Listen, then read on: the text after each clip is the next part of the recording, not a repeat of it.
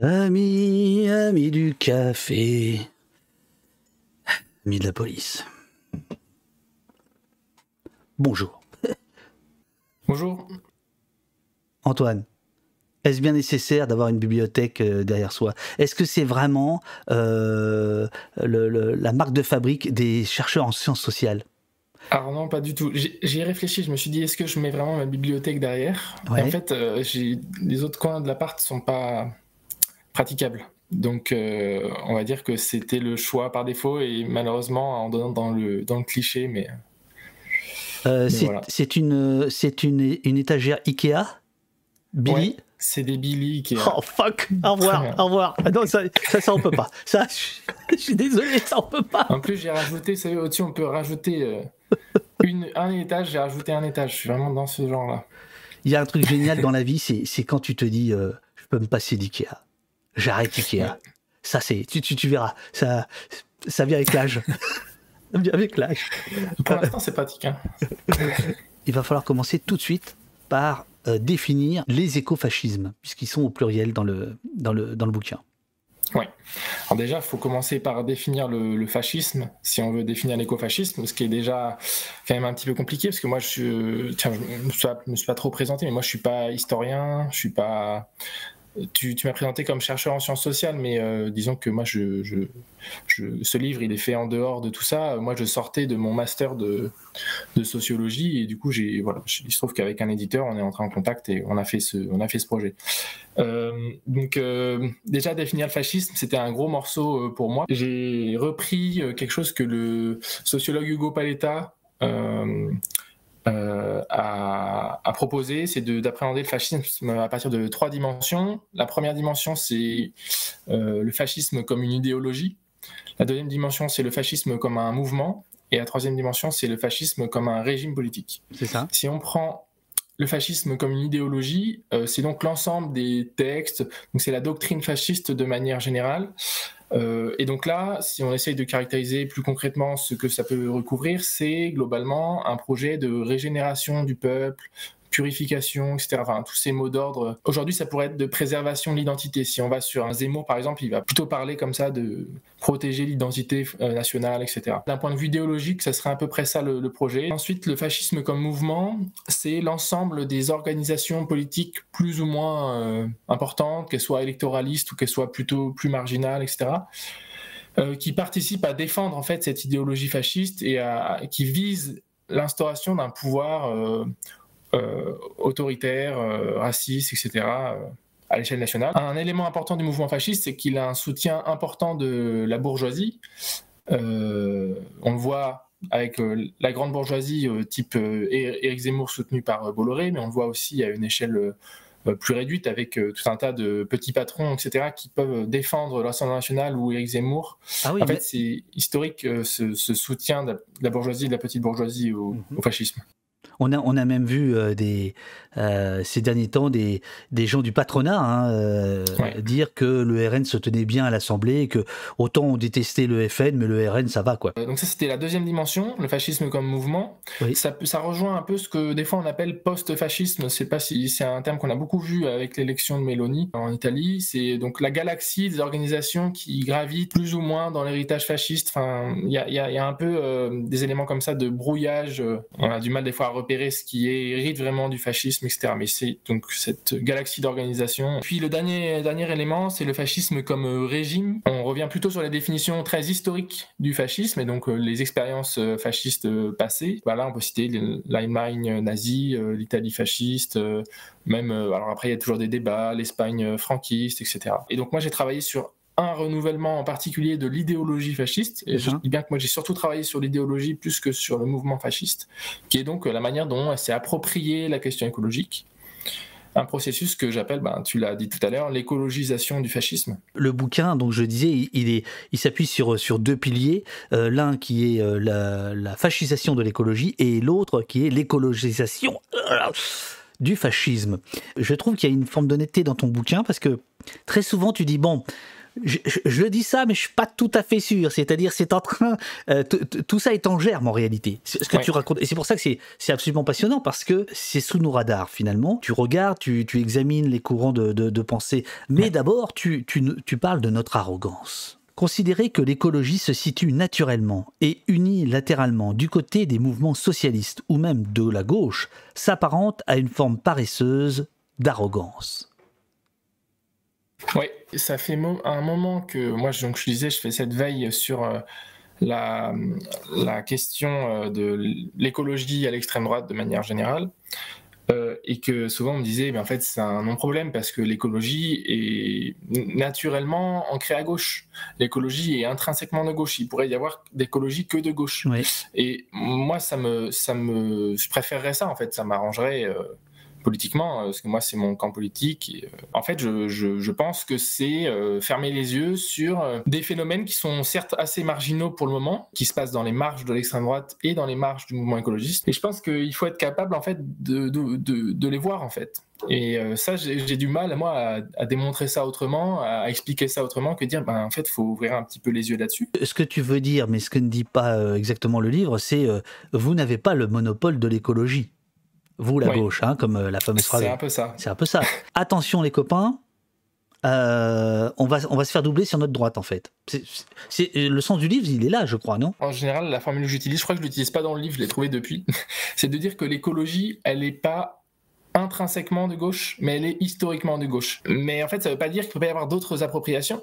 Il se trouve qu'en France, l'écologie est très marquée à gauche, mais dans d'autres pays, c'est un petit peu moins le cas. Par exemple, aux États-Unis, c'est beaucoup plus brouillé. D'un point de vue euh, organisation, implantation, euh, d'un point de vue aussi euh, activiste, isolé, on pourra revenir dessus sur la question des, terroristes écofascistes, etc. Alors qu'en France, par contre, on a des, beaucoup d'idéologues euh, que moi je désigne comme écofasciste. Tu dis que tu as trouvé cette formule après, mais ça c'est ça c'est le fait de faire des débats, des interviews, etc.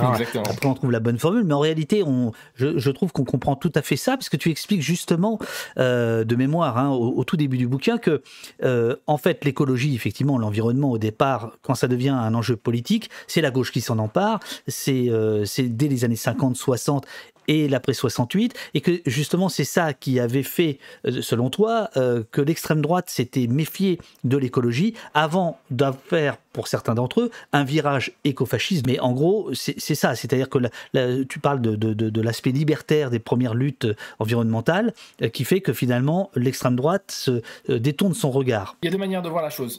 Il y a la manière de voir la chose euh, aujourd'hui où on est l'extrême droite. Pour l'instant, globalement, l'extrême droite, si on prend les grandes organisations, si on prend l'extrême droite vraiment la plus visible, ben, elle est hostile à l'écologie globalement, hein, même s'il y a des petites tentatives du côté du RN. Mais si on prend à l'échelle internationale, Trump, Bolsonaro, euh, Orban. Euh, on est plutôt sur ce qu'on appellerait du fascisme fossile, donc une défense du mode de vie occidental à la fois par l'industrie euh, fossile et puis par les forces fascistes qui en fait ont une convergence d'intérêts pour défendre un certain système économique dépendant du pétrole, du gaz, des énergies carbonées de manière générale. Si on revient sur la question que tu posais au début, dans les années 70, comment l'écologie était appréhendée, en fait, comme l'écologie a été appropriée par la gauche, l'extrême droite a eu une réaction de rejet au début. C'est ça la nouvelle droite. Euh, alors, allons-y, puisque tu, veux en parler. Euh, je note dans ton livre, ce que tu nous expliques, c'est que elle a longtemps été pro-nucléaire. Elle fait son tournant, son virage écologiste. Enfin, quand on dit écologiste, c'est-à-dire qu'elle s'intéresse à ces questions-là, hein, euh, qu'elle, prend ces questions-là à, bras le corps au tournant des années 80. Et là apparaît un, un type qui apparaît toujours quand on parle de la nouvelle droite, qui est toujours vivant, qui s'appelle Alain de Benoît. C'est un philosophe qui, en gros, était une petite frappe quand il était jeune, qui est dans des organisations euh, d'extrême droite euh, étudiantes, et puis qui ensuite s'est lancé dans un travail de refondation idéologique euh, de la doctrine fasciste. C'est quelqu'un qui a aussi écrit beaucoup de livres, euh, je crois qu'il est à un peu, plus d'une centaine de livres, si je ne me trompe pas. oui, euh, c'est quelqu'un de très très productif et, et, surtout qui va mener de front deux choses, à mon sens, euh, ou qu'il mène. Il joue les, les entremetteurs à l'extrême droite, tu viens de le dire, c'est-à-dire qu'il est capable de réunir autour de lui des gens qui sont très différents y compris dans cette mouvance-là, qui peuvent même être antagonistes par, par, par certains points. Et de l'autre côté, il va justement ouvrir sur la gauche et En gros, la nouvelle droite va revendiquer dans les années 80 et approfondir ça, euh, l'idée de bousculer la division entre la droite et la gauche. Et là, évidemment, et c'est tout le sel euh, de, ton bouquin, euh, là je pense qu'on peut s'arrêter là-dessus, c'est qu'en fait, l'écologie est une porte d'entrée au confusionnisme une porte d'entrée quasi idéale. Parce qu'évidemment l'écologie c'est une c'est un combat pur quoi. Et, ce qu'on comprend en te lisant c'est que le, confusionnisme qui règne et qui, qui, est catastrophique bah il est aussi là c'est un peu comme ça que je le conçois. Tu as utilisé le terme de porte d'entrée. Je sais plus si j'utilise ça dans le livre, mais en fait, non. je le vois un peu, je le vois un peu de cette manière-là, euh, comme un seuil en fait. Comme il y a un certain nombre de mots d'ordre écologistes qui peuvent paraître assez confus, etc. En fait, il y a beaucoup de gens qui vont se situer au seuil de cette porte, qui vont pas forcément la franchir. L'idée, c'est pas de dire euh, parce que on est dans, un, dans une confusion idéologique sur l'écologie, on va aboutir à l'écofascisme. Euh, le terme de fascisation de l'écologie peut un peu, un peu contribuer à à donner l'impression que parce que on n'est pas très clair sur sa conception de l'écologie, on va, on va dire, enfin mécaniquement, on va aboutir à une conception fasciste de l'écologie. Je pense pas que ce soit le cas, même si c'est un risque. Et justement, je pense qu'il y a c'est vraiment, vraiment le voir comme le seuil d'une porte mais que quelques personnes seulement vont franchir de manière assez marginale, dans des contextes très particuliers. La fascisation de l'écologie est un processus complexe à identifier concrètement. Les discours incriminés le sont avant tout par leur ambivalence qui permet à des acteurs politiques réactionnaires de s'en saisir. Tout ce qui est euh, les approches de l'écologie en termes purement démographiques, c'est donc de considérer que euh, euh, l'écologie, le problème écologique est principalement dû à une question de surpopulation euh, ça, il y a plein de travaux qui traitent de ça et qui montrent que en fait, euh, c'est un, point de vue qui euh, s'ancre souvent dans une conception raciste de la démographie, etc. Dans les autres biais qui peuvent il y a ce, ce qu'on appelle l'anthropocentrisme. Globalement, en fait, ce qui est intéressant avec la question de l'anthropocentrisme, c'est de dire que on a globalement alors, des idéologies, mais aussi des comment dire euh, des pratiques au sein de la société, des pratiques d'organisation économique, euh, euh, organisation sociale, etc., qui sont centrées sur l'humain et donc pas sur les autres êtres vivants qui peuvent exister. et donc en fait finalement on en, vient, enfin on, exploite ces autres êtres, leurs propriétés, leur, ce qu'ils produisent, etc. Et donc ça c'est, je dirais, un biais qui peut déboucher sur plein de problèmes différents. Par exemple, il y a ceux qui vont dire que euh, l'anthropocentrisme, c'est un problème, et du coup, il faut réinscrire l'humain dans la nature. Euh, donc euh, le remettre à sa place, quoi, et pas considérer que l'humain serait au-dessus du reste de la nature. Et ça, bon, c'est un argument un petit peu basique en fait. Ça veut pas, veut pas dire grand-chose parce que ça veut dire quoi la nature en fait? Ça peut être plein de choses différentes. Il y a des gens qui vont parler de loi de la nature et donc qui vont dire que, ben, en fait, finalement, un humain par rapport aux lois de la nature, il peut pas faire grand-chose. Et là, mhm. on, peut arriver sur plein de choses, euh, plein de conceptions très réactionnaires. Au contraire, on peut parler de revivre dans la nature, ça veut dire aller revivre, je sais pas, euh, euh, abandonner des formes type l'agriculture, type la vie urbaine, etc. Revenir à des formes de vie plus sauvages, entre guillemets. ça peut vouloir dire plein de choses différentes. Et il y a certaines de ces formes qui, à mon avis, peuvent faire l'objet d'appropriation réactionnaire. Autre théorie écologique qui peut être récupérée détourné, euh, confronté euh, par les fachos, c'est euh, l'effondrisme. Les théories de l'effondrement, c'est quelque chose qui est assez courant en fait dans les mouvements écologistes dans le monde. En France, c'était un peu moins présent jusqu'à 2015. Et en 2015, il y a un livre qui s'appelle Comment tout peut s'effondrer qui lance ce mouvement de la collapsologie, qui est un terme pour le coup purement français, la collapsologie. Et donc eux, ils disent que la civilisation qu'ils appellent thermo-industrielle, donc euh, va peut s'effondrer pour plein de raisons et le fait que notamment en fait euh, euh, elle peut plus tenir en, termes de ressources disponibles, puis qu'elle pollue trop, etc. Et donc en fait, il y, a, un, ensemble de causes qui font qu'en fait, si une partie du système s'effondre, eh ben, tout le reste va, va s'effondrer. Parler d'effondrement de la civilisation, en fait, pour toute une partie du public, ça a une dimension beaucoup plus culturelle en fait et beaucoup plus identitaire. Parler d'effondrement de la civilisation, mais en fait, ça veut dire d'effondrement de la civilisation euh, euh, européenne. Euh, si on dit ça comme ça, qui, qui le, comment dire le, vocabulaire que peut utiliser l'extrême droite de manière assez générale en fait le, le, choc des civilisations etc donc en fait je pense qu'il peut y avoir une interprétation réactionnaire de ces questions d'effondrement. En gros, ils ont une conception de l'effondrement comme euh, guerre civile, comme euh, lutte armée de tous contre tous, où il faut euh, protéger les siens, etc. Il y a une dimension très identitaire, très identitaire là-dedans. Un autre point dans le, dans le livre par rapport à la fascisation de l'écologie, c'est ce que tu appelles l'expertocratie ou l'écologie autoritaire. Ce sont des discours qui défendent une forme de, de dictature verte, pardon. J'allais faire un lapsus important. dictature verte, il peut y avoir deux types d'arguments. Premier type d'argument, euh, la démocratie est trop euh, rapide. Trop rapide, ça veut dire que, en gros, euh, les élus sont préoccupés par leur réélection et qu'en fait, ils ne peuvent pas prendre en charge des questions long terme comme le sont les questions d'écologie. Ensuite, il y a l'autre argument qui peut paraître contradictoire et pourtant les deux sont souvent avancés ensemble, c'est que la démocratie serait trop lente. C'est-à-dire que on est dans une situation d'urgence écologique et donc il faudrait prendre des mesures rapides et qu'en fait le, le, jeu parlementaire ne serait pas assez rapide pour prendre euh, en charge des questions aussi euh, urgentes que ça. Donc en général, c'est deux arguments qui arrivent ensemble et qui condamnent la démocratie de manière générale. À mon avis, en fait, c'est des arguments qui condamnent la démocratie euh, parlementaire représentative telle que on la connaît aujourd'hui en France et dans un certain nombre d'autres pays. Et en fait, finalement, on l'appelle représentative, mais elle ne représente pas les intérêts de la population. Elle, est plutôt délégataire, c'est-à-dire on élit des gens et puis pendant cinq ans, en fait, ils font ce qu'ils veulent. Euh, et puis ils n'ont pas de compte à rendre. Je dirais que c'est pas quelque chose qui est très défendu, pas quelque chose de très théorisé, mais c'est quelque chose toujours un peu latent et, qui, qui, est une critique courante en fait du mouvement écologiste. depuis le début, en fait, on leur dit que euh, c'est des euh, ils sont autoritaires, voire qu'ils sont écofascistes. Ça, le, le, terme a été utilisé face aux écolos voilà, souvent. Page 66, ouais, c'est bien ça. 66-67. L'extrême droite écologiste prône, plutôt le retour à une civilisation occidentale pré-chrétienne comme seul cadre propice, propice à la décroissance. Dans tous les cas, l'argument est entendu. Abandonner complètement la modernité serait nécessaire et non négociable. C'est-à-dire comment, à partir d'une idée de gauche, la décroissance, certains arrive en fait à nous dire c'était mieux avant. La décroissance, si on fait l'histoire de cette idée, alors le terme apparaît en 72, mais il commence à être vraiment utilisé en tant que mouvement dans les années 90. C'est ça. Pas avant. absolument. Avant, on parlait plus de la croissance euh, ou euh, de sortie de la société de croissance, par exemple, mais pas de décroissance. Euh, ce qui est important, à mon avis, c'est de voir que ça émerge au sein du mouvement écologiste et dans une frange particulièrement libertaire, socialiste et libertaire.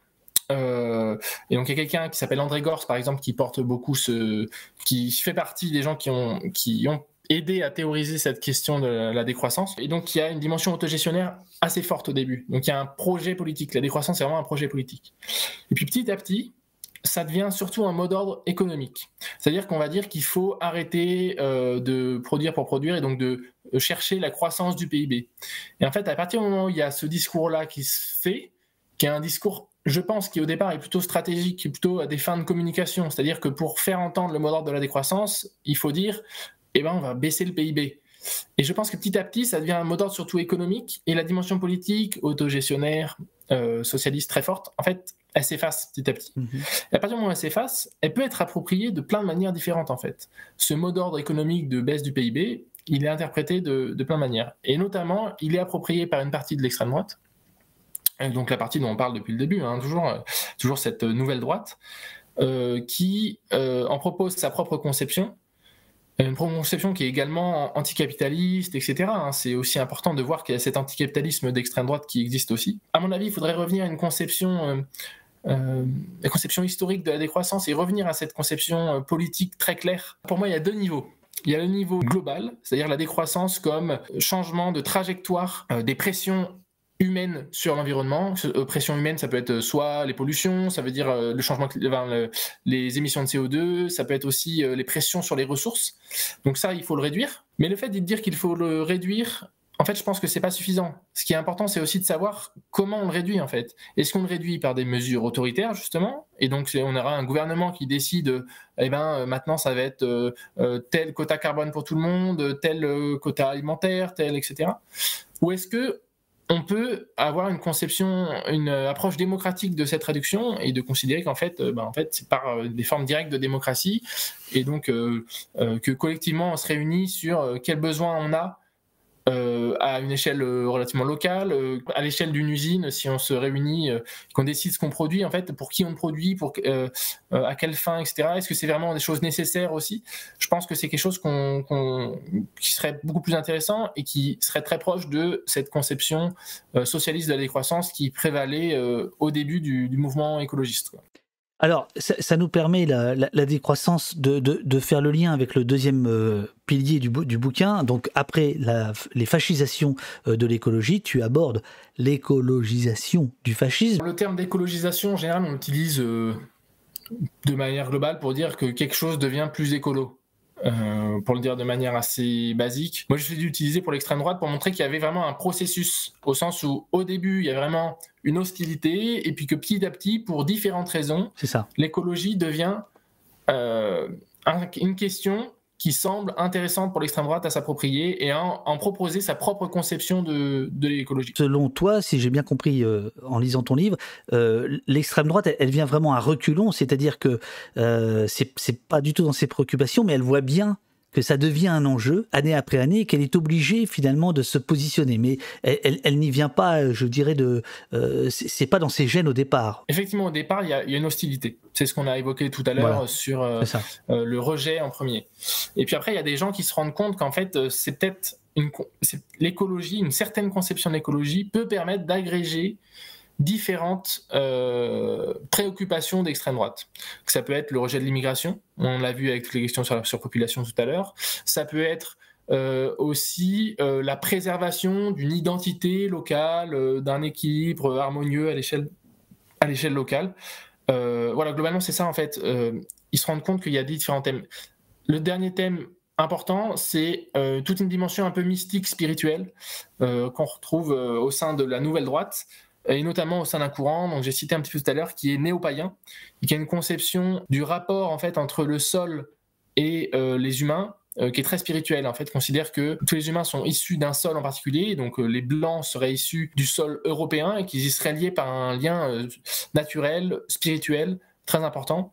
Donc il y a tout un tas de mythes qui sont liés à ce néopaganisme, et il y a notamment tout un tas de mythes sur l'origine euh, géographique supposée différente de la race blanche par rapport aux, autres races, euh, notamment un mythe qui s'appelle le nordicisme, et donc ce serait le fait que la race blanche serait issue du pôle Nord en fait. C'est ce que tu appelles page 99, l'écologie comme synthèse politique des mythes et mysticisme réactionnaire. En gros, ils, veulent revenir à une forme euh, d'organisation sociale très communautaire, très hiérarchique, donc avec un chef, etc. Euh, parfois, il y en a qui la désignent même comme euh, tribal, euh, etc. Avec justement un certain nombre de, thèmes ésotériques qui justifient une certaine organisation de, la société. Pour poursuivre ce que tu viens de dire, tu écris Les populations halogènes sont assimilées à une mise en danger des cultures européennes, mais aussi à la dégradation de leur base naturelle. S'opposer à toute forme d'immigration extra-européenne serait de fait une priorité identitaire et écologique. Les deux registres apparaissent désormais comme confondus pour eux, il y, il y a un équilibre jugé écologique entre une communauté humaine et l'environnement local dans lequel elle s'inscrit en fait. Et que l'écologie, ce serait préserver cet équilibre qui est à la fois spirituel, euh, écologique, biologique, euh, culturel, etc. Ce qui est important de voir, c'est que culture, identité, civilisation, tout ça, c'est des termes qui, qui, sont utilisés de manière assez proche euh, par l'extrême droite et race en fait. Pour eux en fait tout ça c'est un peu la même chose. C'est-à-dire que parler de culture européenne c'est comme parler de race blanche en fait. Il y a il me semble euh, une tension euh, dans ces dans ces courants fachos autour de, de l'écologie. Il y a ceux qui qui défendent plutôt un concept d'enracinement si j'ai bien compris c'est ce que tu viens de dire et d'autres un concept de limite. D'abord il émerge chez les scientifiques du système Terre et donc qui considèrent qu'il y a des limites planétaires alors le terme en anglais c'est boundaries. C'était traduit beaucoup par limite. C'est frontière. C'est plutôt frontière, mais, c'est pas frontière exactement dans le sens où on peut l'entendre en français. En fait, il y a plusieurs conceptions de la limite en français. Et donc, ce que cette revue-là l'utilise dans un sens euh, très moral, en fait, qu'il y a des limites euh, jugées naturelles à l'organisation sociale, etc. Et que si on dépasse ces limites, on est dans une forme de décadence, etc. Et donc, euh, dépasser les limites naturelles, que ce soit à l'échelle planétaire ou à l'échelle familiale ou à l'échelle locale, etc., ce serait un facteur de dérèglement de la crise écologique. En fait, c'est un peu comme ça leur conception. C'est pour ça que moi, par exemple, j'utilise plutôt le terme de seuil, euh, de seuil écologique. Cette conception euh, de la limite comme euh, une borne morale voilà, c'est ça qui caractérise une partie de, de l'extrême droite écologiste.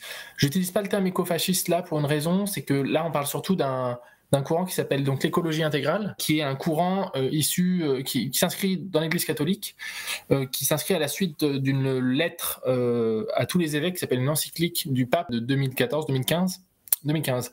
Euh, et donc, c'est une lettre qui propose de traiter conjointement les enjeux sociaux et environnementaux. Bon, c'est une lettre assez consensuelle, en fait, dans sa formulation, et qui a été appropriée dans certaines euh, parties du monde de manière très différente. Par exemple, en Amérique du Sud, il y a une dimension très progressiste dans la manière dont cette connexion entre enjeux sociaux et enjeux environnementaux a été faite, alors qu'en France, on s'inscrit en fait à la suite de la manif pour tous 2015, euh, un peu les restes il y a encore le mouvement de la NIF pour tous qui, est toujours assez constitué, qui a permis l'organisation de l'extrême droite sur un certain nombre de questions. Bien sûr. Et en fait, ce mot d'ordre de l'écologie intégrale va être repris par euh, donc cette revue dont tu parlais, la revue Limite, qui est une revue fondée euh, par des anciens de la Manif pour tous euh, notamment, et qui donc va proposer sa conception réactionnaire de l'écologie, qui est fondamentalement homophobe et antiféministe. Hein. Voilà, donc ça c'est un courant euh, plutôt issu du catholicisme, donc un peu différent de celui qu'on a, qu'on a évoqué avant sur euh, le néopaganisme et le lien spirituel entre euh, les supposées communautés blanches européennes et leur sol. Là où ils se rejoignent un peu, c'est que le mot d'ordre de l'enracinement dont tu as parlé, en fait, il est commun aux deux. C'est aussi commun à, l'extrême, à, l'écologie intégrale réactionnaire. alors là, on est plutôt, moi j'ai l'impression que leur discours, il, il, se, il rejette peut-être un peu plus l'idée du déracinement euh, par la mondialisation, etc. Enfin, disons que c'est dans les deux tendances, on retrouve ce, côté-là. En fait, l'enracinement, c'est pas uniquement l'attachement en sol, c'est aussi le rejet de la mondialisation comme euh, déracinement, etc. Qu'un discours antisémite, euh, en fait, classique, en fait, de qu'on retrouve euh, au sein de l'extrême droite de manière euh, très très large. Euh, Fiflouche, qui te dit qu'il a du mal à comprendre comment ce genre d'idéologie dont tu es en train de, de, de, nous parler et sur lesquels tu, tu sonnes l'alerte, comment ce genre d'idéologie pourrait prendre le dessus face à des idéologies capitalistes bien plus hégémoniques? Je pense pas que le risque ce soit qu'il y ait une société organisée de manière écofasciste donc cette organisation très communautaire, etc. Moi, je pense que le, risque, il est plutôt un régime, un système un peu hybride.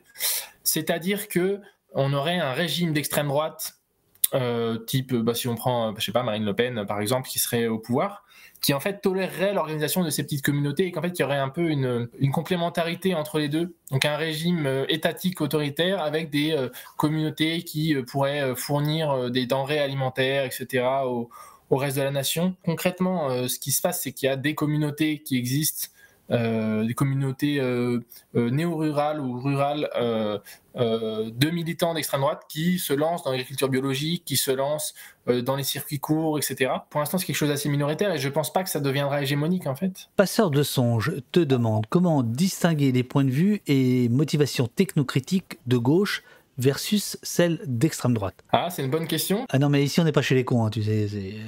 Euh. À l'extrême droite, en fait, il y a un rejet global de la modernité sous toutes ses formes, l'extrême droite écologiste, euh, et donc notamment de la technique euh, comme aliénation des humains par rapport à leur nature, et donc d'éloignement des humains par rapport à leur nature profonde, leur nature sexuelle, leur nature raciale, etc. Ça, c'est, je dirais, globalement le rapport qui existe chez les écofascistes à la question de la, de la technique. Et donc, il faut euh, diminuer cette euh, part de la technique dans la société. C'est un discours qui, à mon avis, est assez abstrait, qui peut des fois se cristalliser sur certains points en particulier. Euh. Ça, c'est plutôt ce qui domine à l'extrême droite. À gauche, parmi les écologistes ancrés à gauche, il y a à mon avis, il y a deux approches. Il y a une approche qui considère que la technique, c'est un outil euh, par euh, utilisé par les classes dominantes à l'heure actuelle. Mhm. C'est-à-dire qu'en en fait, il y a toujours euh, quelqu'un qui contrôle la technique et qui va défendre certains objectifs politiques, qui va défendre ses intérêts par des dispositifs techniques. Donc ça, à mon avis, c'est une position, enfin c'est celle que moi je défendrais, mais qu'on peut désigner comme techno, technocritique. Ensuite, il y a un autre vis-à-vis de la technique, qui considère que c'est un système euh, autonome qui se développe euh, tout seul, euh, sans contrôle par des humains, qui est devenu un peu incontrôlable en fait. C'est-à-dire que maintenant il y a une recherche de l'innovation pour l'innovation, etc., et qu'on va toujours plus loin dans la recherche de solutions techniques à des problèmes qui en fait nécessiteraient surtout peut-être moins de technique. Et cette position-là, en fait, à mon avis, porté par certains groupes. Alors, on peut, c'est des groupes type Deep Green Resistance. J'ai vu qu'il y avait une question, par exemple, dans le chat sur ce, sur ce groupe-là. Je pense que c'est des groupes qui, qui vont avoir une conception de la technique comme euh, éloignement euh, de notre naturalité supposée, notre, supposée nature humaine, qui fait un peu le pont, en fait, à, mon avis, avec une conception euh, d'extrême droite de la technocritique. Alors l'idée, c'est pas de dire que parce qu'on critique la technique, qu'on verse vers une conception d'extrême droite de l'écologie, mais je pense que c'est quelque chose d'assez complexe. Hein, voilà. Je, précise que moi, je suis... Il faudrait faire un autre livre sur ce sujet-là et réussir à clarifier ce débat-là. Je pense que c'est assez assez tendu comme sujet, mais par exemple, euh, euh, on en a parlé un petit peu, le rejet de la santé moderne ou des choses comme ça. Il peut y avoir des critiques de l'avortement pour des enjeux euh, technocritiques, en fait, et je pense que des gens qui se revendiquent à gauche, qui vont dire que ces dispositifs médicaux-là, en fait, posent problème sur le plan écologique. Moi, je pense que c'est des choses sur lesquelles on ne peut pas discuter, en fait, que c'est des acquis du mouvement féministe et qu'on peut pas, on peut pas, il faut absolument pas revenir dessus. Moi, je pense que la technologie, elle pose pas problème en soi. Euh, je pense que c'est en fait qui la contrôle qui pose problème? Et là, je peux revenir à quelqu'un comme André Gors. Hein. Il y a un texte où il dit ça en fait. C'est euh, une fois que on a mis les capitalistes hors d'état de nuire, et ben en fait, euh, voilà qui contrôle la technologie, bien sûr.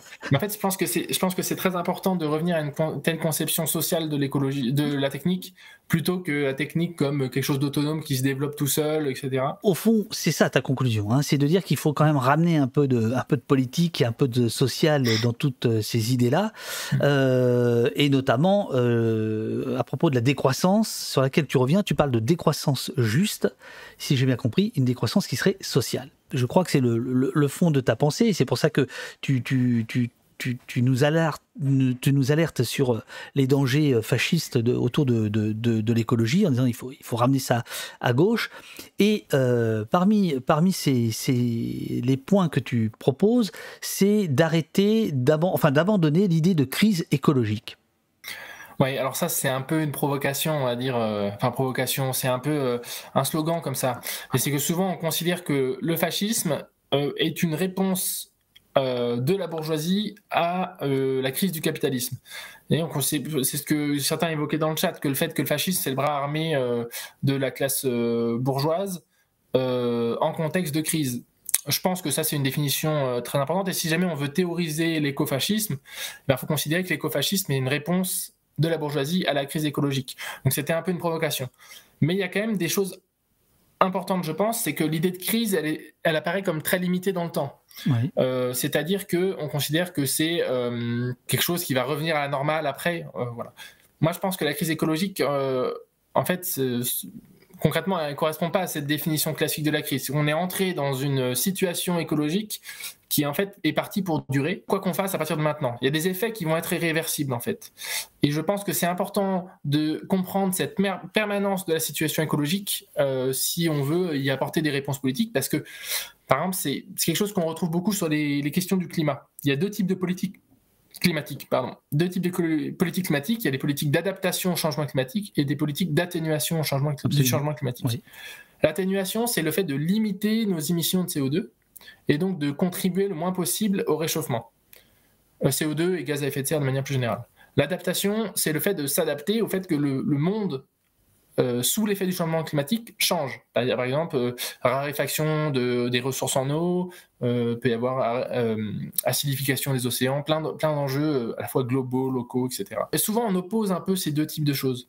Moi, je pense qu'il ne faut pas les opposer et qu'en en fait, on a une situation écologique qui va être de plus en plus grave et de plus en plus difficile à vivre pour les populations humaines et qu'il faut, faut euh, avoir des politiques pour s'y adapter, tout en ayant aussi une politique de réduction des pressions humaines sur l'environnement. Euh.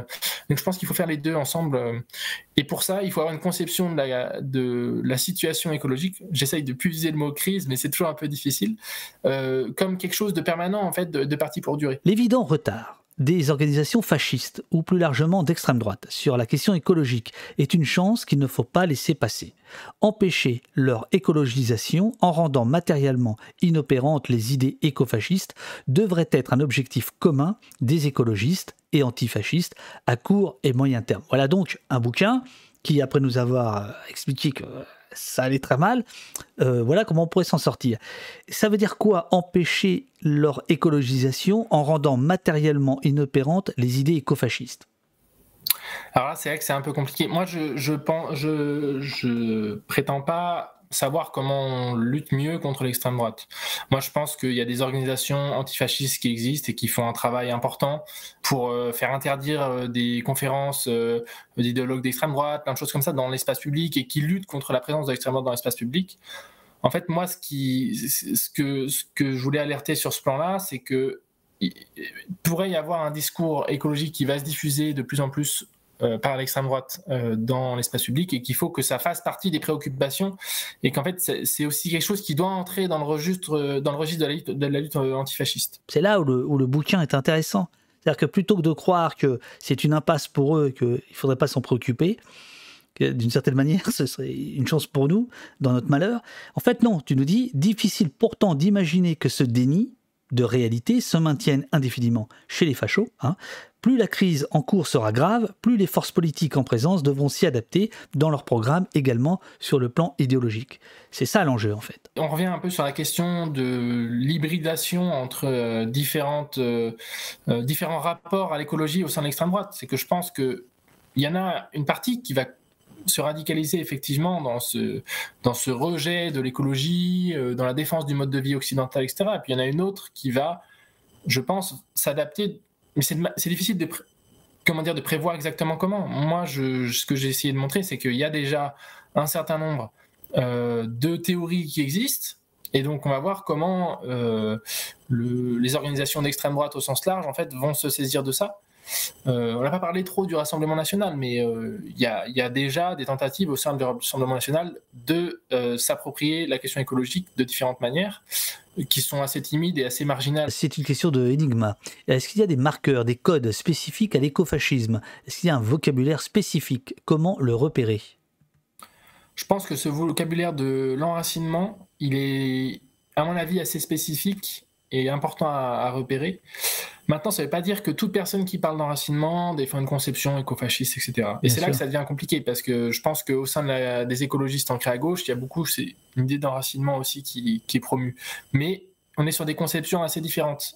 Euh, au sein de la gauche écologiste, l'enracinement, c'est globalement, on choisit de s'enraciner dans un territoire et donc de nouer des liens avec ce territoire, d'en prendre soin sur le plan écologique, etc. À l'extrême droite, là, on est sur une conception de l'enracinement euh, qui, est non choisi en fait, qui est lié à notre lieu de naissance. On aurait un lien spirituel avec notre lieu de naissance et du fait que on peut pas s'extraire de cette condition à moins euh, d'entrer dans une déchéance morale, spirituelle, euh, etc. Moi, je pense que le terme d'enracinement, il est trop connoté politiquement pour qu'on le garde à gauche, mais je sais que d'autres sont pas d'accord avec ça.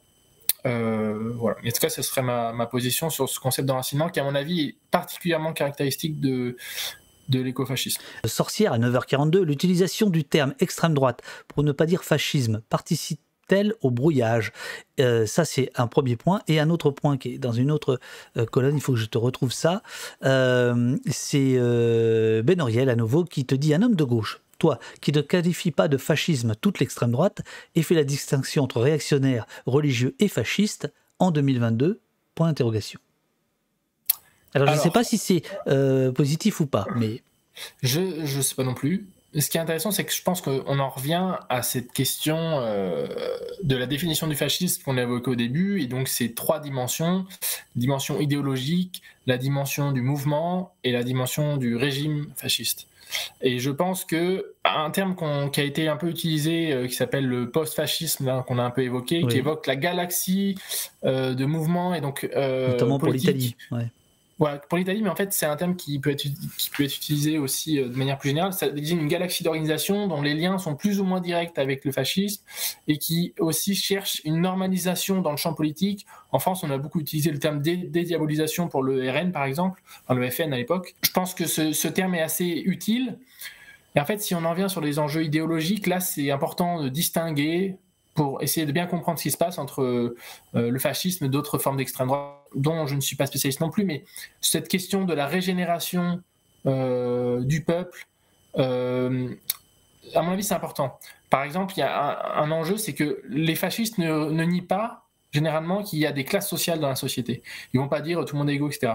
Eux, leur, leur argument va plutôt être de dire que les classes sociales, ben, en fait, elles existent, elles sont naturelles, elles sont comme ça, et elles participent à euh, quelque chose qui est supérieur à la question des classes, qui est la nation. Donc en fait, les classes ne seraient pas en conflit les unes avec les autres, donc les patrons et euh, les exploités ne seraient pas en conflit les uns avec les autres, mais euh, participeraient à un effort national qui serait supérieur à ces, ces conflits entre classes. Du coup, pour eux, il n'y a pas de conflit.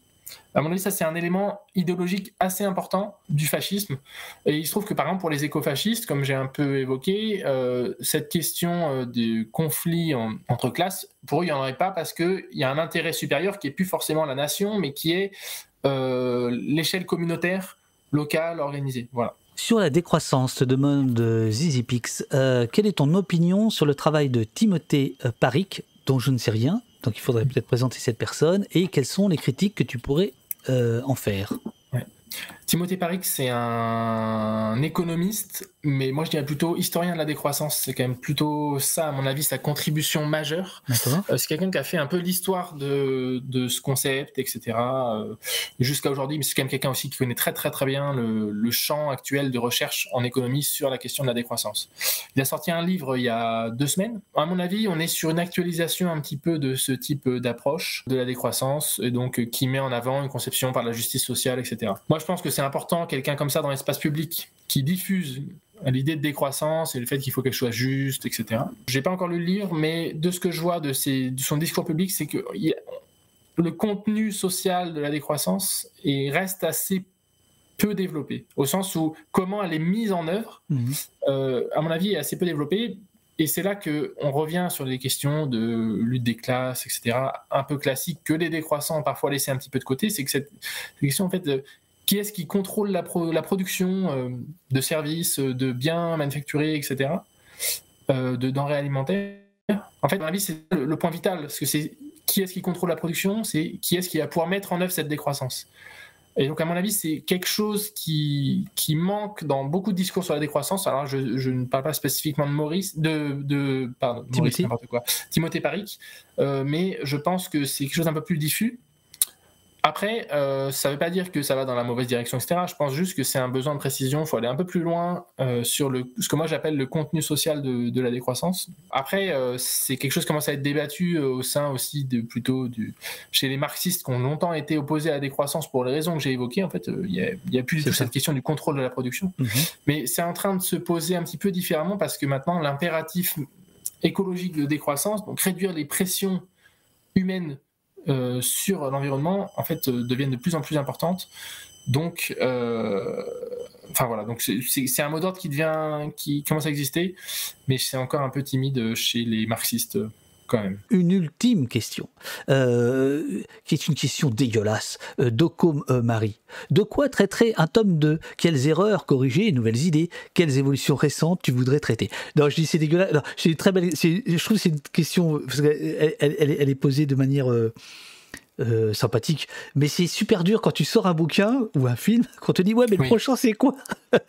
Néanmoins, comme tu as, je me permets de poser, de, répercuter cette question parce que plusieurs fois tu as, euh, tu, tu, as dit ah ben ça j'en ai pas parlé dans le bouquin ou c'est arrivé après, etc. Et déjà dans le livre, moi j'aime beaucoup parce qu'il y a une forme de modestie, c'est-à-dire que tu arrives avec des, des concepts très solides et, et la page d'après tu me dis bon euh, attention, euh, tout ça est en germe, tout ça est en gestation. Euh, ne prenez pas forcément pour argent comptant ce que je suis en train de dire. Donc cette démarche que je trouve très honnête de ta part, cette question permet de, la souligner. Néanmoins, de quoi traiterait un tome 2 Bon, comme vous l'avez compris, donc il y a deux chapitres, deux concepts vraiment importants dans le livre qui sont celui d'écologisation du fascisme et celui de fascisation de l'écologie.